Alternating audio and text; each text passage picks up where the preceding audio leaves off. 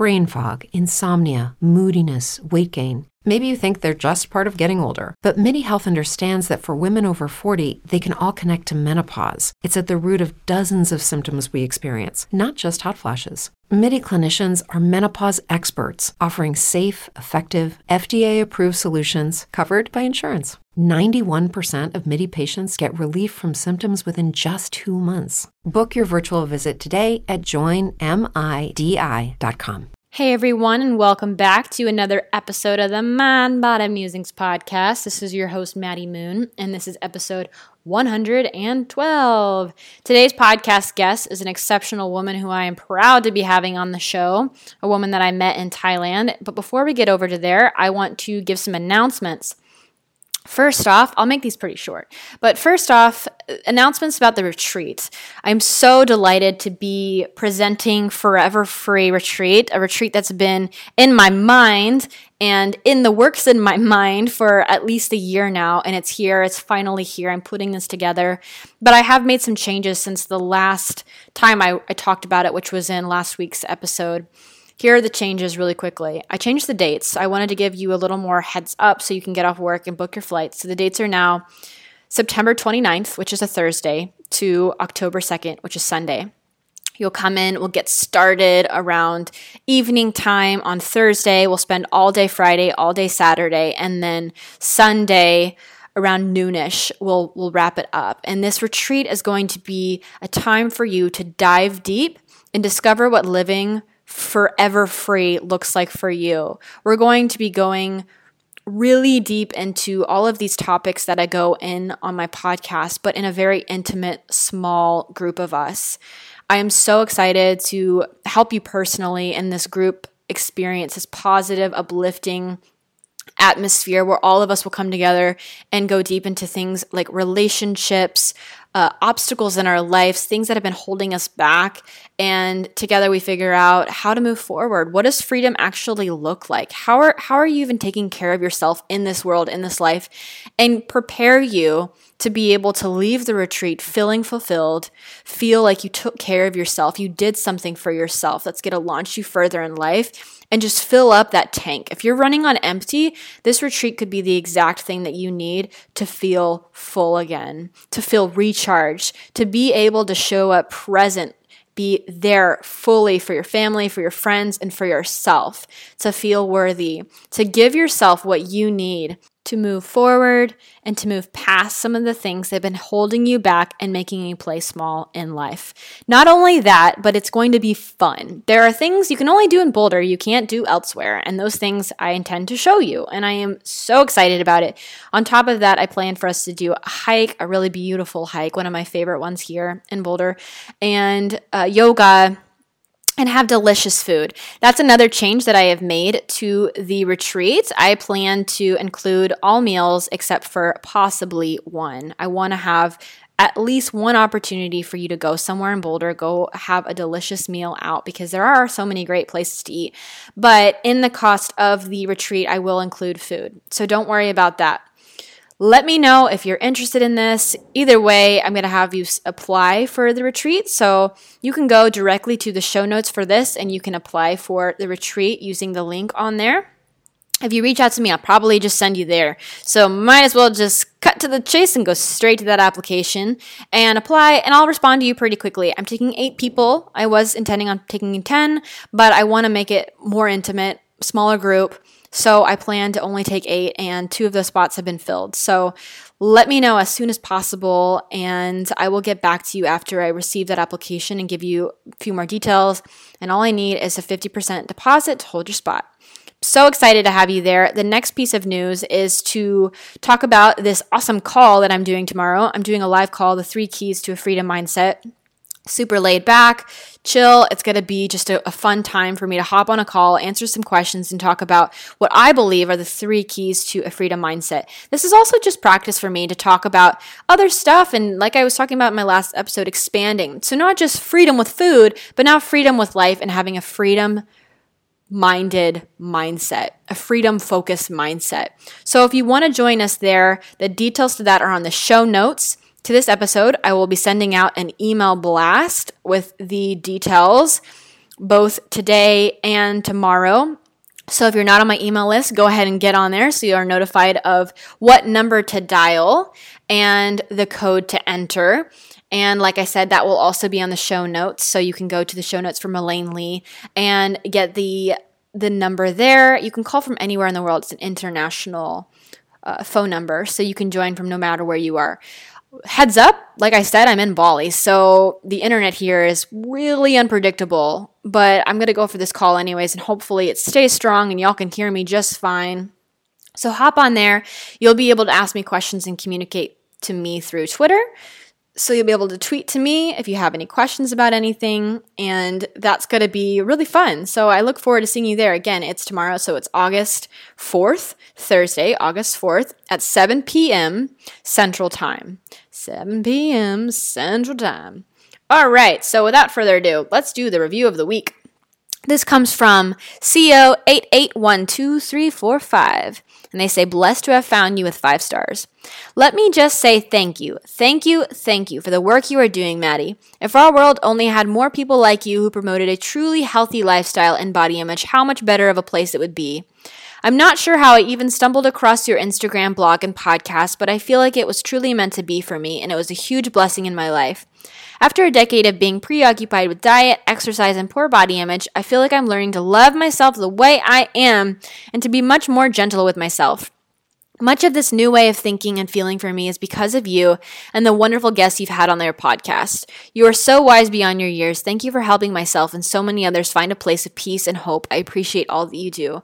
Thank you so much for taking the time to write that review. I appreciate it so so much. And I just want to make sure I recognize you right now and tell you that even though I've helped you along this journey, you're the one that does the work. You're the one that shows up to your podcast every Wednesday and you put those earbuds in your ear and you listen and you do the work. You apply it to your life. So thank you for taking the time to invest in yourself. To take care of yourself and to make those changes in your mind and your body and your spirit and your soul that you really want to be making because that that is truly awesome. That takes the work, and I am so proud of you for being able to do that. So, today's podcast episode is with the beautiful, radiant Melaine Lee. Melaine Lee is founder CEO of Melaine Lee Inc. and the Divine Rich programs, a spiritual guide, intuitive coach, and freedom based lifestyle designer.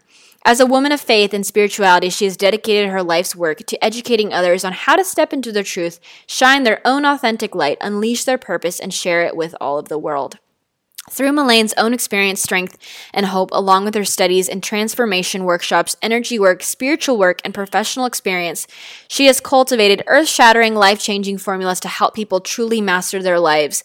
And yes, that is so true. Melaine is a powerful woman who has so much to say on the topic of letting go of others' opinions of you, healing your heart from addiction, and moving past food struggles, but more than that, just life struggles and being able to feel empowered in your life as a strong female or male, whatever you may be. So I hope you enjoy this episode. I know it has so much beautiful insight and I'm excited to share it with you. Again, if you want to be applying for my retreat, if you want to be there at the very first retreat I have in Boulder, Colorado, just go to the show notes for this episode and apply there. Melaine also does retreats. She's awesome. She lives in New Zealand. So if you're in the New Zealand area, check out her work so you can see what she's up to. Now, without further ado, let's go head on over to the show.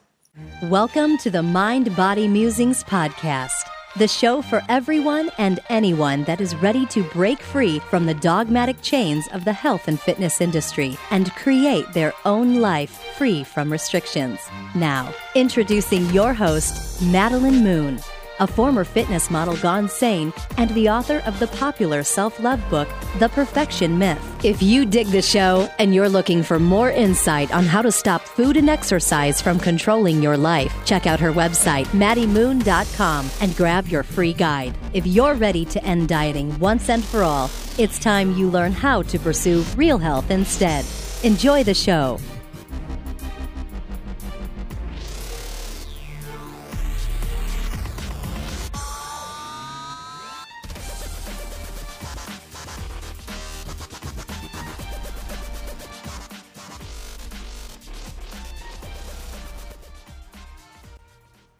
Everyone, welcome back to the show. I am delighted today to have Melaine Lee on. And the cool thing is she's actually here in Chiang Mai with me, not physically with me for this interview, but she's in Chiang Mai. She's been traveling around. She is a uh, very excellent traveler. We've been able to share so many stories. It's been really fun to catch up with her.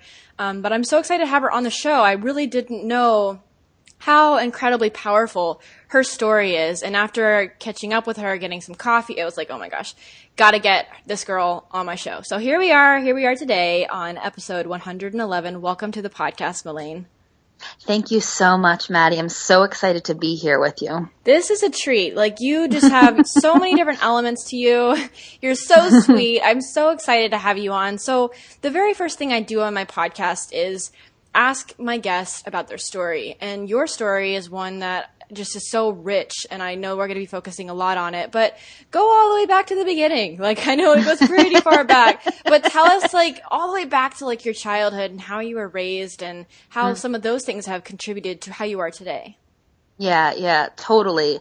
Um, it's so cool, Maddie, because I really never thought that my story would be able to support anyone or would be any signif- would be of any significance to anyone else because of so many things that had happened to me. And I realize now that because of those things that have happened to me, I've really been able to share them with other people to support them on their journey and to say that, you know, you're not alone and that things happen to people and it, actually your darkest paths can become your greatest assets. So um, happy to share my story and and you know, growing up, I grew up in you know, suburbia America in the bubble of like, you know, everything being perfect, right down to the fact I grew up in this kind of neighborhood where all the homes, there was like three different homes that were just like replicated down the street, you know, so it's just very kind of Pleasantville-y. And everyone on the outside was like, you know, competing with the Joneses, as they say, like competing with each other on being perfect.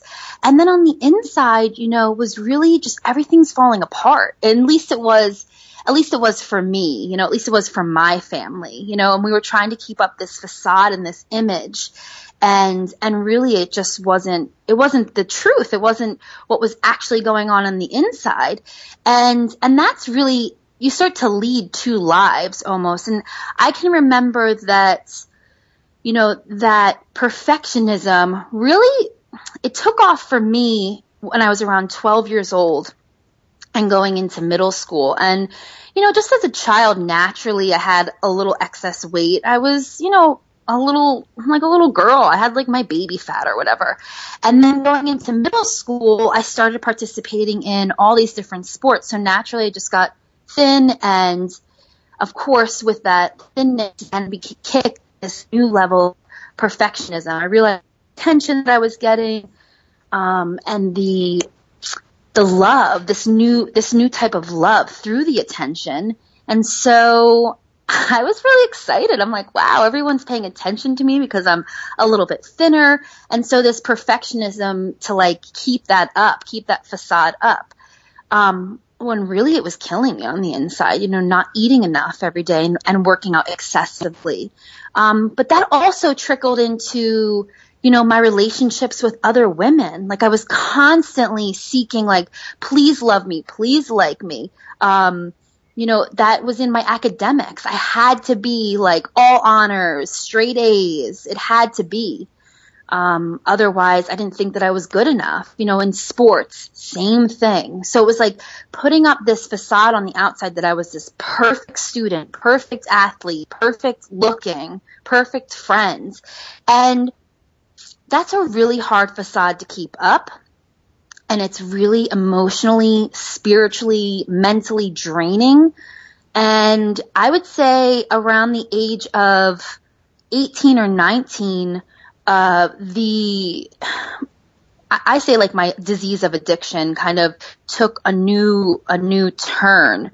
Now, in this whole kind of phase, my parents really fed into this perfectionism, right? They constantly were, you know, rewarding me for when I did good and doing good meant being thin, doing good meant winning these awards as an athlete, doing good meant, you know, um, having a boyfriend and you know questions that were asked of me as a child were uh, do you have a boyfriend and how much are you weighing nowadays? Or, you know, the compliments would be, oh, it's so wonderful that you have a boyfriend or you look so thin. So of course these were things that I put high on a pedestal, you know, and, and I'm really clear in this moment that I have forgiven my parents for everything that has happened because I know that everything that they had done for me in those moments was the best that they could do. Like they really didn't have access to tools that they do now or that I have access to. And so therefore their way of communicating love to me while while it seems really twisted in this moment, it actually was the best that they could do because they just didn't have access to other tools and their decisions and their actions were really based out of fear of me being ridiculed, fear of me not being loved, fear of me not being liked.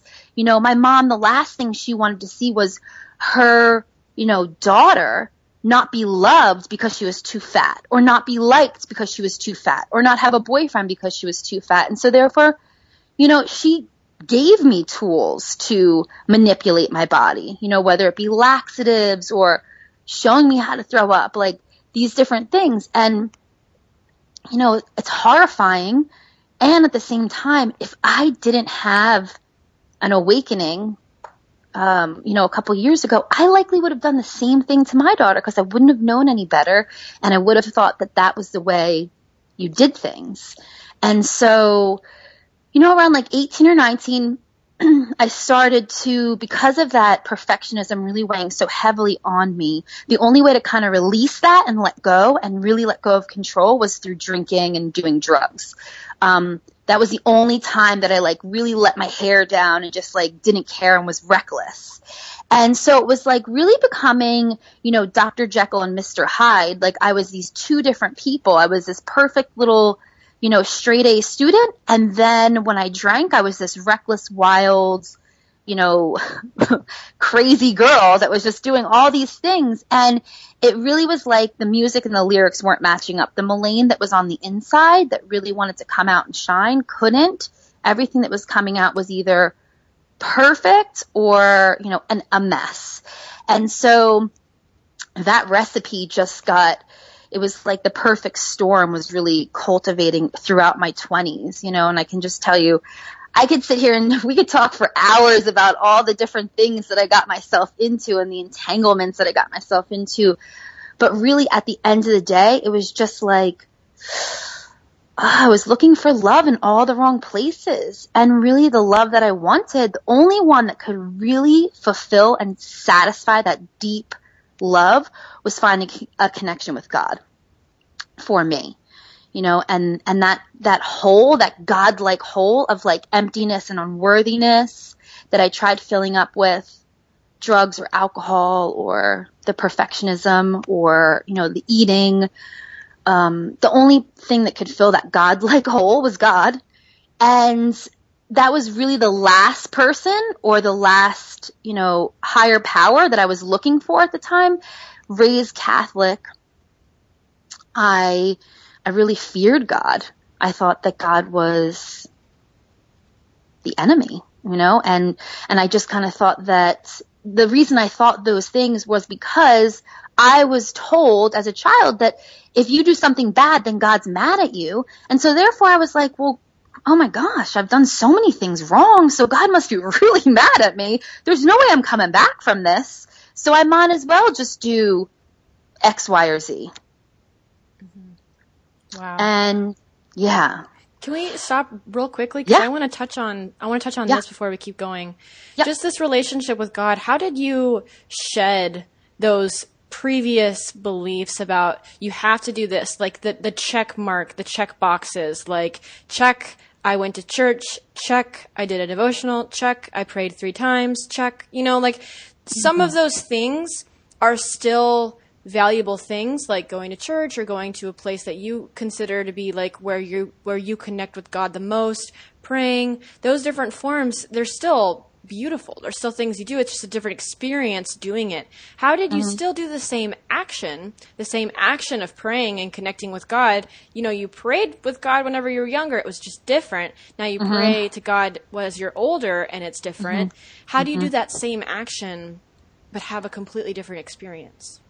That's such a good question. I never even thought about it that way. Um, I think my understanding of God is so different now. So my un- it the action that was happening as a child, you know, as a young girl was one that was fear based, and so therefore you do this because you'll be a good girl if you do this. You will not be a good girl if you don't do this. And now my action is taken to connect and and pray with God is faith based, trust based. I do it not because it will make me a good or a bad girl.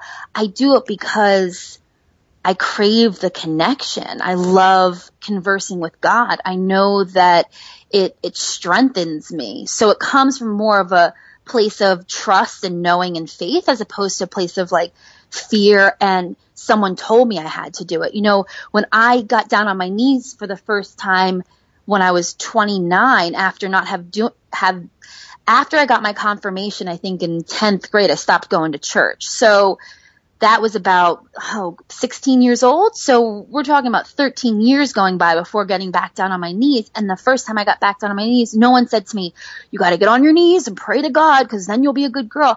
I got on my knees because I knew I needed something that was pa- more powerful than me. I knew I couldn't do it anymore on my own. And so I had this new willingness and this new level of trust that there has to be something that can support me.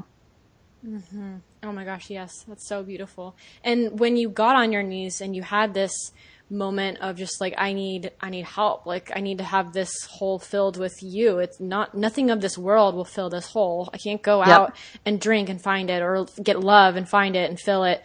Um from there after having that revelation, how did you grow it? How did you grow the relationship? or learn more or connect with God more with with people, with programs, with books? Like what was it just meditation or what was it for you if not a combination of things? Yeah, it was um, you know, it was kind of a combination of things that happened. So I had this um this dream one evening where God really came to me and, you know, long story short, essentially said to me, if you turn your life over in this moment, I will lift all of your addictions, but you have to live a life of service with me, which was really scary for me because again, as I said, I walked so far away from God and I really didn't believe that there was anything. And, and if anything, I believed that there was just more evil in the world. And so having that moment and really in that moment, what came to me, the, the message that came to me was like, Melaine, you're someone that is here on this planet to be of service. Like this is your mission to spread love. And I'm like, well, that's the last thing I've been doing. And now I realize that these experiences that I went through were so that I could spread the message now because I had to see the opposite end of the spectrum. And so, uh, to co- continue to cultivate my relationship, um, I have to have fun with it. Like it has to be exciting for me. It has to be interesting and adventurous for me. If, if it was just, you know, and I don't knock church because I believe that religion is beautiful and I love that there's various ways that people get to connect with the, a God of their understanding. But the God of my understanding, he doesn't say that I have to go connect with him just in church. Do I go to church? Absolutely. Do I go every Sunday? No. Um, and me putting any rules or regulations on the way I need to connect with God will absolutely push me away from God. So it has to be a relationship that's fun and exciting and that grows uh, with God together with me and not and there's no one sitting there telling me that there's a to-do list or a rules and regulations list that I have to check off and you know, I get up every morning, Maddie, and I do kind of like a, a morning ritual routine that's like my little spiritual routine.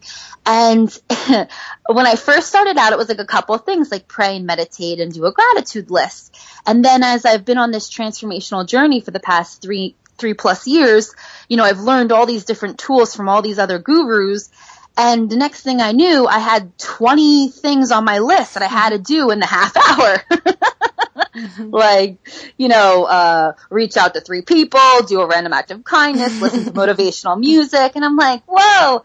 And I finally got a message one day, uh, when I was meditating that was like, keep it simple. Keep it simple. And so now I'm just back to the basics again in the morning. I pray, I meditate, and I write out a gratitude list. And when that gets stagnant or stale, or I just feel like it's not really, it's just getting monotonous and it's not really, I don't feel any passion in it, then, you know, I'll, I'll ask what's something else that I can do. But it's not about adding more to the to-do list. It's really about just keeping it simple and really feeling the connection with God. And, you know, there was one month that I just wiped out the list entirely and all I did was sit for 30 minutes and have a conversation with God. And that was it. And that was what I did every day. So, you know, for me, the relationship development has to be fun, has to be adventurous, has to be cool. Otherwise, I'm out. mm-hmm. I believe that if more people understood that that's the way you can do it, more mm. people would be open to this because there mm-hmm. are so many different stigmas and rules and regulations and this this I, I, I resonate so much. I just I really resonate just growing up hearing things like God doesn't honor this, God doesn't honor this, God doesn't honor that.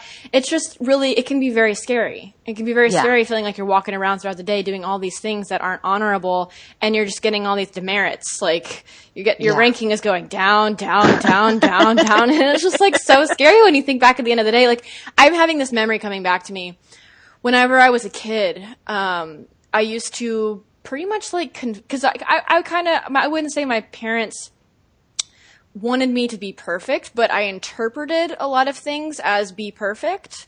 And mm. so I mm. remember at the end of days, I would like go back to my mom and like, mom, I said this really mean thing to Billy today. Mom, I picked my nose in class and people saw me. Mom, I did that. Like I would like list off all the embarrassing slash bad things I did. And I remember when my mom would go out of town and she wasn't like supporting me, like, yes, come back and tell me all. She never did that. She, I'm sure just thought I was like trying to get things off my chest, which I was. But yeah. whenever she'd leave town, I would literally write a list out of all the wrong things I did so that when she came mm. home, I could confess. It was basically like I was Catholic too. I was not Catholic. I was Baptist, but I had that same feeling like, Mm-hmm. Being as a kid, like wrong, wrong, wrong, wrong, and like I never, when I look back, I didn't really praise myself as a child. Not that most children do this, but it's not like I praised myself for like my my rights. I just felt so guilty, even as a little second grader, for all the things I did, and I would have to confess at the end of a long day, and my mom would just be like, "Oh, okay," like she'd be very supportive and just be like, it's okay. Like, don't worry. Like, it was all within me, even as a child. It's just so interesting thinking now I'm finally learning how to let go of control, and that's been a process over the past three years. But three years ago, control and guilt and shame were just so strongly overpowering in my life. And I look mm. back and look at those behaviors as a child. Like those behaviors mm. very brightly illuminate that that was going to be in my future. And it, the, it just goes on and on and on with all the quirky things that I would do. But they weren't just quirky. They were like m- my way of dealing with shame. I guess I was speaking out, mm. so I would let go of my mm-hmm. shame, so that's good, but it's not good that I felt I had this list growing that I had to mark off, you know? Mm. Yeah, no, I can totally, I can totally relate to that. And I think that control is something that, you know, played a theme very largely throughout my entire life. And where I thought my solution was the drugs and alcohol, because it was like the one time I could you know, release that control, I've realized now that the replacement has been God because it really allows you to trust when you know that there's this power that's greater than you that makes all, you know, makes the world go round and, and does all these other little things that you actually don't have to worry about doing anything because you don't really have the power to control any of it anyway. And so it's just a relief that you can let go and just trust. Mm-hmm. Exactly. Let's talk about your relationship with food because I know my listeners mm. are going to be really interested in this. But mm. tell me about the moments, moments, you know, or moment, mm. whatever it may be, that you felt you were just done. Like, I'm assuming you had to reach this point of just being done in order to change your relationship with your food. And it couldn't happen mm-hmm. before then. You had mm-hmm. to you had to be at that moment of doneness. What was like what was that like for you?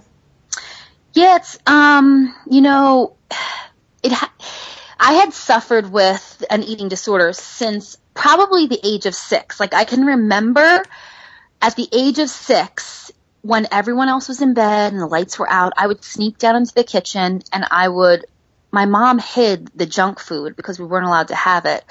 But I knew it was like I had this radar that would like sniff out where the junk food was and I would go and eat it. You know, I'd eat all of it. And then my parents would ask me the next day if I ate it and I would lie and be like, no.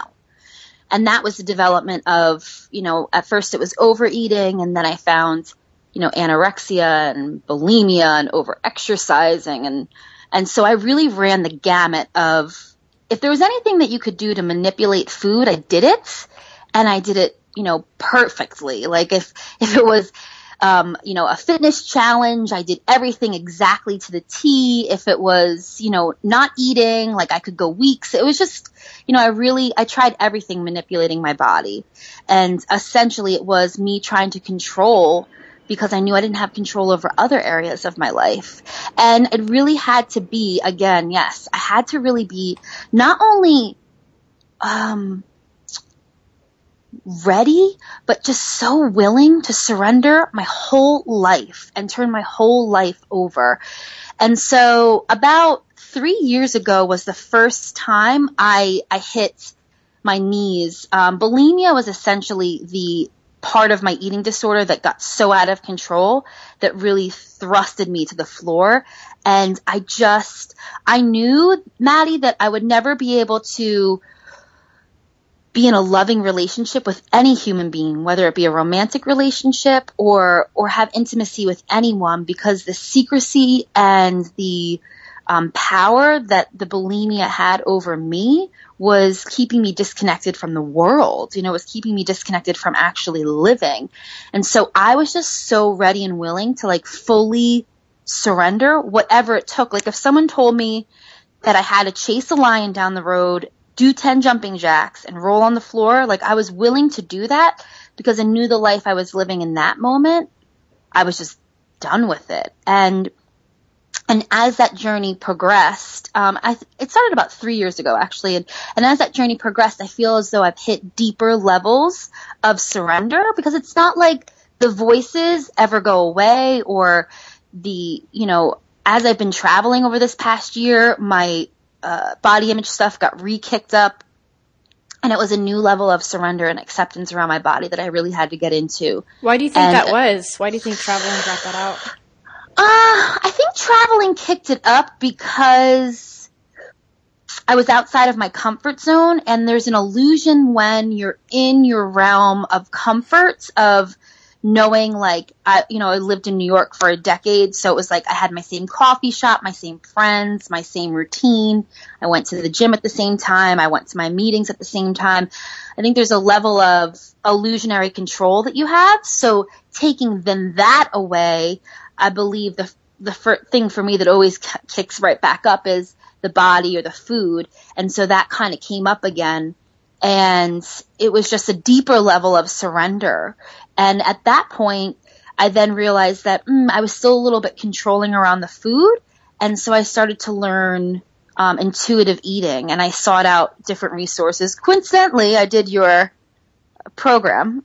yeah, that's how we first connected. Is when you did scripture, food, and healing. Yes, yes. And that's awesome. That makes me feel really like, yay. that's great.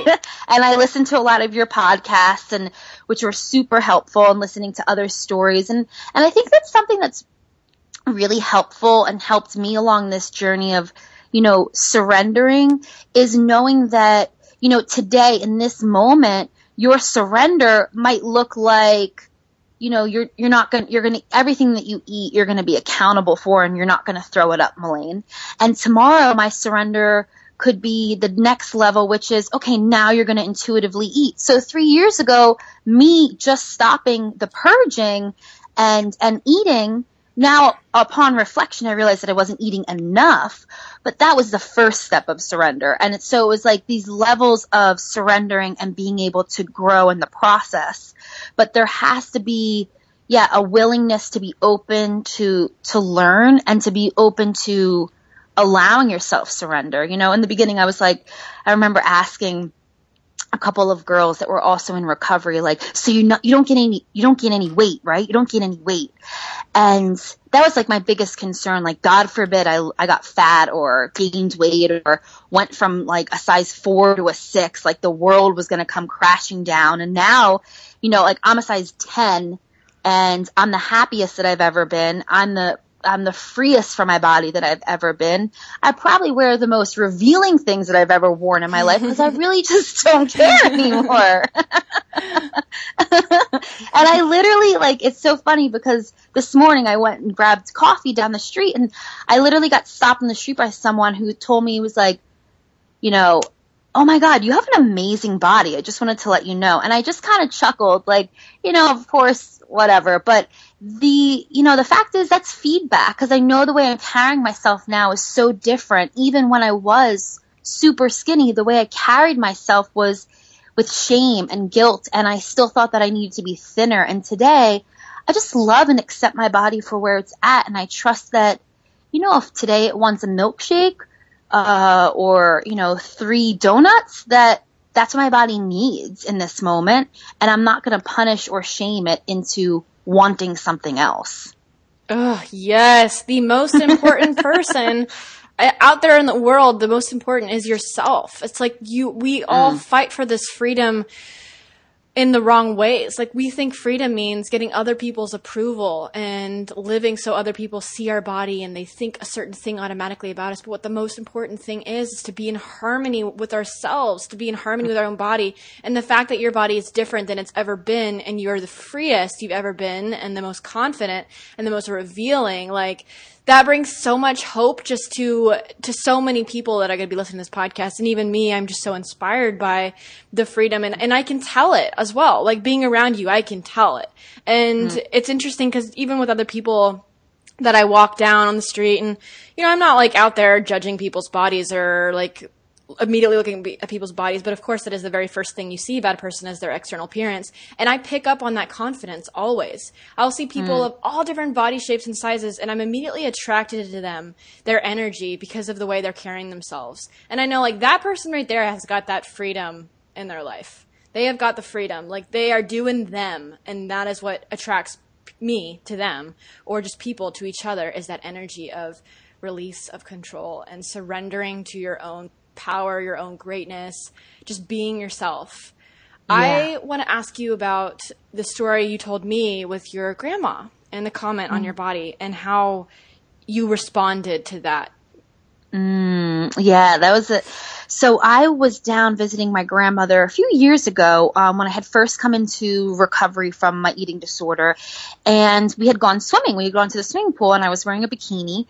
And she said to me, you know, my nickname, my name's Melaine, and my nickname to my family is Mimi. And so she said, hey, Mimi, um, you know, when you gain weight, you gain weight right in that upper stomach region area.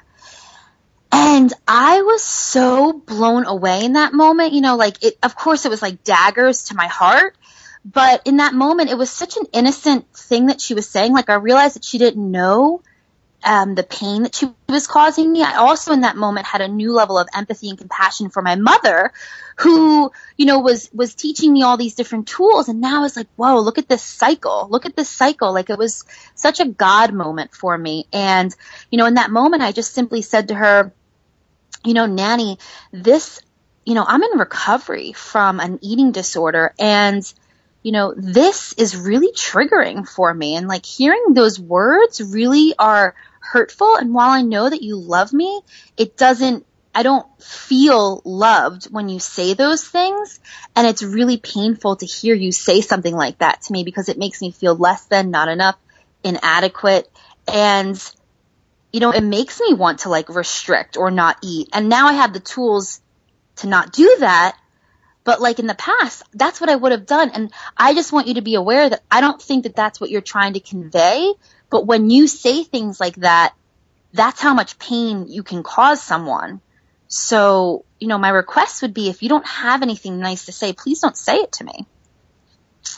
And, um, you know, she was blown away. She had no idea that the impact that she was having and like has never, since that moment, she has never mentioned anything about my body ever again.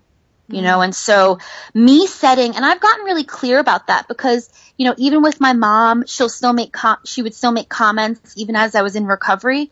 And, um, you know, my father too, like unknowingly, you know, um, oh, you look great or you look this and you look that. And I just request that they don't make comments about my body in general because it really allows me to not put the emphasis on, oh, you know, if they say this, then that means this. And if they say that, like, oh, you look so healthy, that mm-hmm. inter- I interpret as you look fat. So it's yeah. just, it leaves a lot you know, it allows us to just be together in, in a new way. But setting my boundaries was so important, um, and articulating that to them and, and also knowing that like, they're not going to change. So like expecting them to change isn't possible, but requesting that they, um, you know, don't speak about something, that's possible. You know, saying like, I don't want to have these kind of conversations with you, um, is easy, but expecting them to like, you know, maybe not talk about it with everyone or think about it, that's, you know, we can't control that, but you can at least ask that they don't bring it up. What do you think about friends? Like people who you're not super, super close with, but they're just mm-hmm. people who are like in your life, you get coffee with them and they're like, oh, yeah, you look so healthy. That's so funny you brought that up because I was just thinking of that because that's like one of the most triggering comments is like you look healthy for so many people. So yeah. it's just so ironic.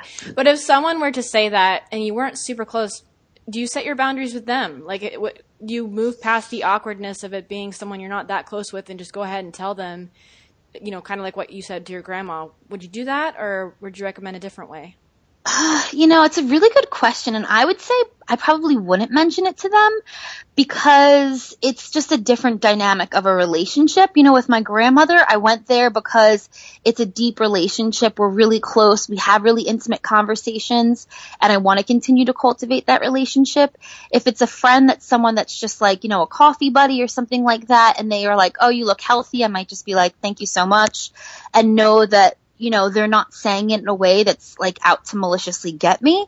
If it depends on the level of the intimacy of the relationship and giving myself and then the permission to go there in the conversation, you know, and, and really what's true for you. You know, it's funny because I think that as I get more comfortable in my own skin and more accepting of who I am, the less I need to set boundaries or the less, uh, you know, the more my boundaries kind of evolve. You know, it's like when I was first in uh, the beginning phases of my relationship with my boyfriend, you know, one of my like deal breaking boundaries was like, if you don't respond to my text message in 24 hours, then like, ah, that, that means that you don't love me or care about me. And I've come to realize that that's like so far from the truth, but it took an evolution of like, you know, and, and speaking those boundaries with him, telling him how that made me feel. And now, you know what? It, I don't, that's not a boundary for me anymore. And if he weren't to respond, I would, I would really be okay because I'm confident in who I am in the relationship that I have. So I think that, you know, when it comes to that kind of question to some, or when someone poses that to me, I think, you know, are you health, are you look healthy? It really depends on the level of intimacy that relationship's at and where you're looking to steer it. Right. And if they were to say something else, like, oh, you look like you've gained weight or something of that nature, I would say, really ask yourself if this person's serving you in your life. Maybe mm. they're not serving you for right now. Maybe they'll serve you at mm-hmm. another point when you've grown and you've gotten to a place where these comments don't affect you as much because you know the same thing as you were saying earlier, Melaine. You know that this person's only using the tools they have. They don't have yep. any other tools. So when you get to that place where you understand this person is toolless, then you can have more compassion for the way they were raised. But if you're not there yet and you're still very triggered easily and you're just very vulnerable and sensitive, maybe ask yourself, is this the right person to have in your life for right now? Maybe you need some time away.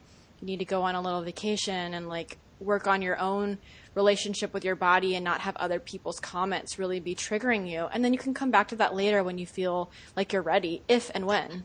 Yeah, to- I, I couldn't agree with you more, Maddie. I think that something that, uh, you know, I didn't talk about was when I first got into recovery, um, you know, I'll be honest, I have all my friends are are not the same. I, all my friends are different and evolved. And it wasn't like I just woke up one morning and was like, you all are no longer my friends. Goodbye. It was just mm-hmm. as I, you know, evolved and as I learned to be in more healthier environments, you know, the friends that I hung out with, they just started to shift and change. Now, there's a few of like, there's maybe one or two that I still keep in touch with because they too are on more of a, a spiritual journey and really looking to grow and expand themselves.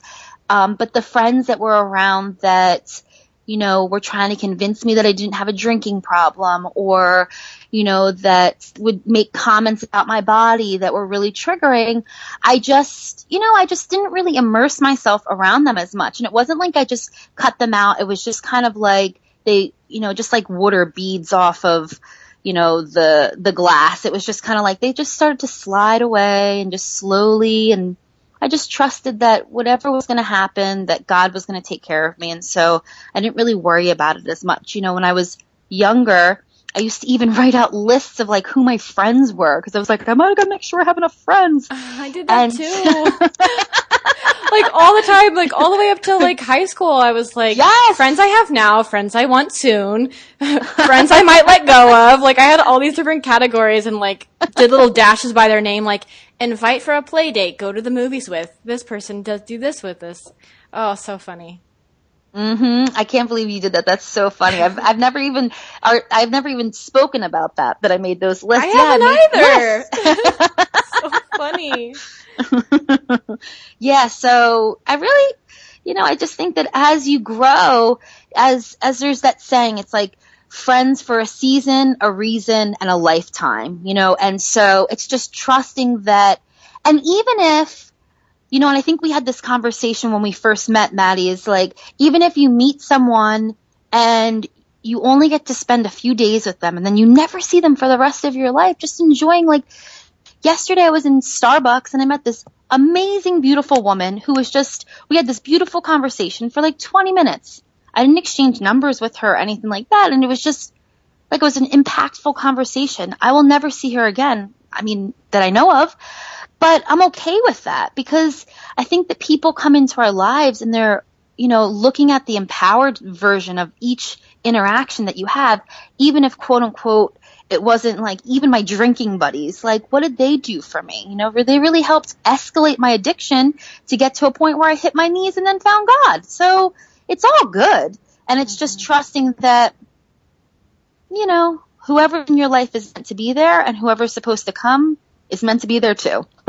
I think if we could all have that attitude of, everyone that we meet in a day could be someone we could just share a moment with, we'd be meeting a lot more people and exchanging just like ourselves with them. Because we do have this all or nothing mentality of like I'm not going to waste my time meeting this person out for for a coffee because we're not going to see each other again. Like what's the point? Well if we could just adopt the mindset that not every relationship has to be a lifelong one some can just be for an hour then we'd probably be meeting a lot more people. And I, I also love the thing that you were saying about like giving it over to God and stop have and not feeling like you have to say, okay, I'm cutting this person out of my life. I'm going to do this. I'm going to do that. Because again, that's feeding into that almost like obsessive controlling behavior where there's a black and then, then there's a white and you have to pick a side. And instead just saying, you know what? I surrender. I surrender. Whatever happens, happens, happens for a reason, and not having to make it happen that night, not having, ha- making it happen the next day, or the next day after that, just letting it go and and giving it over to God and saying, "You know what? You're you're the big man. You make the decisions. Let it happen on your watch. I'm just going to sit back, relax, and then it will happen. It's crazy. It really will happen. And you don't have to work for it. You don't have to make mm-hmm. it happen all yourself. It happens for you. And like you are wonderful, Melaine, at being able to see signs and know what something, when something is right. So maybe it won't happen where this person just picks up and moves the country, but maybe you'll receive like three different signs over a week that that person is not supposed to be in your life. And then you know you can back away. Mm, yeah, I've, I've um, something that has really been powerful since kind of going down this new path with my relationship with God and like list, is really listening to the signs that get sent to me, and and it's not to say that I'm, I'm human, you know, I'm, I'm, a spirit having a human experience and part of the human experience is we're, we're flawed. We have flaws. And so it's not like a perfect, it's really progress, not perfection for me, but it really is about tapping into intuitively the signs that are coming to me. And, and that's, those signs are guidance, you know, spiritual guidance for me to really live a life in the flow of life as opposed to in resistance. And, you know, whether it comes to food, you know, and listening intuitively to like, you know, what I'm supposed to be eating, cause I'll get signs of that too, you know, like it will just show up. Like the, I'll be in a supermarket and I'll just keep seeing like the same thing. Oh, I guess this is really what I'm craving and it feels this way. So I'm just going to keep okay. You know, and as far as, you know, signs for my traveling, when I first started this journey around the world about a year ago, you know, and it was the first sign I got was to go to the island of Kauai in Hawaii. And, and you know, it's funny because I, Hawaii was never on my radar. I had never had a desire to go there. I'm not really huge on like I like warm weather, but like tropical, I'm like, eh, I could take it or leave it. It wasn't, and I got three signs in one week. Someone I had interviewed talked about Kauai, particularly Princeville. Then I met a friend for dinner. Kauai, Princeville she talked about. Then I went on a random date. Kauai, Princeville was his favorite place. So I booked the ticket and it was $400 from New York, which is totally unheard of. And things like that, you know, are again another sign that, wow, well look, I just listened to the sign and then look how effortless it was. And I mean like finding a place, I found a beautiful home there, um, on Craigslist, which, cause Airbnb doesn't really exist there. And so it's just all these wonderful things that effortlessly unfolded. And that's kind of how life is supposed to be. It's supposed to be magical and fluid and effortless. And honestly, as I'm hearing myself speak, if I was listening to myself speak, even, you know, a year or two ago, I'd be like, she's so full of BS. Like, who is this woman? she doesn't know what she's talking. My life isn't effortless. I, I struggle because I really was, you know, I, I used to say like the struggle is real. I'm on the struggle bus. Life is so hard. Mm-hmm. But really, you know, life is what you make of it. So if you go around saying life is hard or the struggle is real, it will be. And right. if you go around saying that all my needs are always met, God is great all the time, that will be too. And so I just expect miracles. I expect the magic to happen. I get excited about what God's going to throw in the air for me. And I trust that even when things aren't going my way and especially when things aren't going my way that that's actually when the real magic is happening because the best things that have happened in my life have been the ones that I haven't planned, predicted, plotted, controlled. That's when the best things happen. This is so, so, so true. Even thinking about my own past, everything that's really happened that's been amazing in my life has happened for me. And it's not really been something that I made happen, but an opportunity came. I had my eyes open. Sometimes I would receive the signs and I would listen to them. Sometimes I was closed off to them. But if it was meant to happen, meant to be, it would happen. And it would really mm-hmm. happen because of me, but it would happen for me. I think that's a mm. great place to leave off with. So much good insight. Before we do the quick fire round, can you let my audience know where they can connect with you online? Yeah, absolutely. Currently, you can connect with me on my webpage, which is www.lamaison and I'm sure that you'll have a link for them mm-hmm. or something, Maddie, so they yeah. can find that. Um, and then also Melaine Lee is my, my Facebook page. They can absolutely connect with me, um, through there. And then my email is also Melaine at La Maison de Lumiere, which um, .com, which I'm sure Maddie will also give to them because it's a little bit of a mouthful. yes, absolutely. I'll have these on the show notes for everyone listening. Okay, time for the quick fire round. Number awesome. one, what are three words that describe you? Hmm. Truth, peace, and love. Oh, I love this. Where was your first kiss? Oh, uh, in a movie theater in seventh grade. oh my gosh, we're twins. Okay, so mine didn't actually. Okay, so everyone is gonna think I'm a liar because on my last podcast I was like, my first kiss was on a marching band bus, and that was my first French kiss. So to talk about my real first like peck, that happened when I was in seventh grade on the outside of a movie Uh. theater. It didn't happen inside the movie theater, but right on the outside of it. So you guys, I'm not lying. Mm-hmm. I've had I consider two, both of these kisses to be my first kiss. Um, okay, what what's your favorite color? Pink. What is your spirit animal for right now, at least? Mm, the wolf. Ooh. Uh, must read book. Whew. That's a good one. I would say must read book. There's so many that are like streaming through my mind right now. So I would say that the one that keeps coming up is The Big Leap by Gay Hendricks. Oh, I have not read that.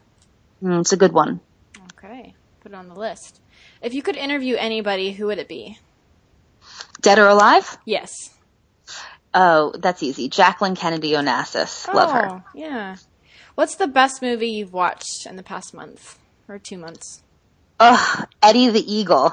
Oh, I watched it. I watched it right after you told me to watch it, and I loved it. Ugh, isn't it so good? It's so good. It's just so Yeah. inspiring and like, uh, yeah, that's my kind of movie. Thank you for recommending. You're welcome. I was like, I want to be a ski jumper. to me, that's like this. That's probably the scariest Olympic activity ever because oh, it's just oh my gosh, that is like the definition of no control. Like, so you have to just go overboard and like trust and fa- Oh gosh, okay. Ugh, good movie. Um, which would you choose? Frozen yogurt, gelato, or ice cream? I would say gelato. I really like gelato. Good choice. A piece of clothing or makeup or an accessory that brightens your whole day. It's like your your signature thing. Ugh, I cannot go anywhere without like my MAC sheer lip gloss. Have to have lip gloss. I love lip gloss. I love lipstick. I think I'm more of a lipstick gal these mm-hmm. Yeah, it's just a good accessory to have. It is. It, it really like puts on a new level of perkiness to my day if I have that. on. Totally. What's the next country on your bucket list to visit? Not to live, but to visit. The next country that I would really love to visit, well, I think it's a kind of a tie between um, South Africa. Um, I mean, I know that the country essentially, well, the continent, country, South Africa, yeah, and um, Cambodia. Yes, Cambodia. Uh, Mm. Currently, what's your favorite meal? My favorite meal currently is, I'd have to say yogurt with granola. It's so good. it's so good. so yummy. I had that like So twice. yummy. I had that twice yesterday for breakfast, and then I had it as a late night snack, and it was oh so good. So good. It's so good when you give yourself permission to eat what you want. Yeah, yeah, and twice a day too. Because like I used to be like, Yeah. I already had it, and I can't have it again. And I was like, you know what? I'm having it again. I'm my own boss. Totally. Totally. What makes your life exceptional? Hmm. What makes my life exceptional is the people in my life. You know, the, the, the intimacy and the, the, le- the depth of the relationships that I have is really what makes my life so exceptional because we only occur in relation to others. And so that those relationships are just, they just enrich and make my life so wonderful. So they also, you know, and they make me who I am. So that definitely makes my life exceptional. Beautiful answer. I love it. Thank you so much, Melaine, for coming on the podcast. I loved this episode. So mm-hmm. much good You're so welcome. good stuff. Everyone, go head on over to my website, go to maddiemoon.com, and you can find the show notes. And while you're there, you can see I have a new free gift on my website, and it's a course that will help you discover your passions, let go of control, and live your life loudly. So check that out while you're there. See you guys next week.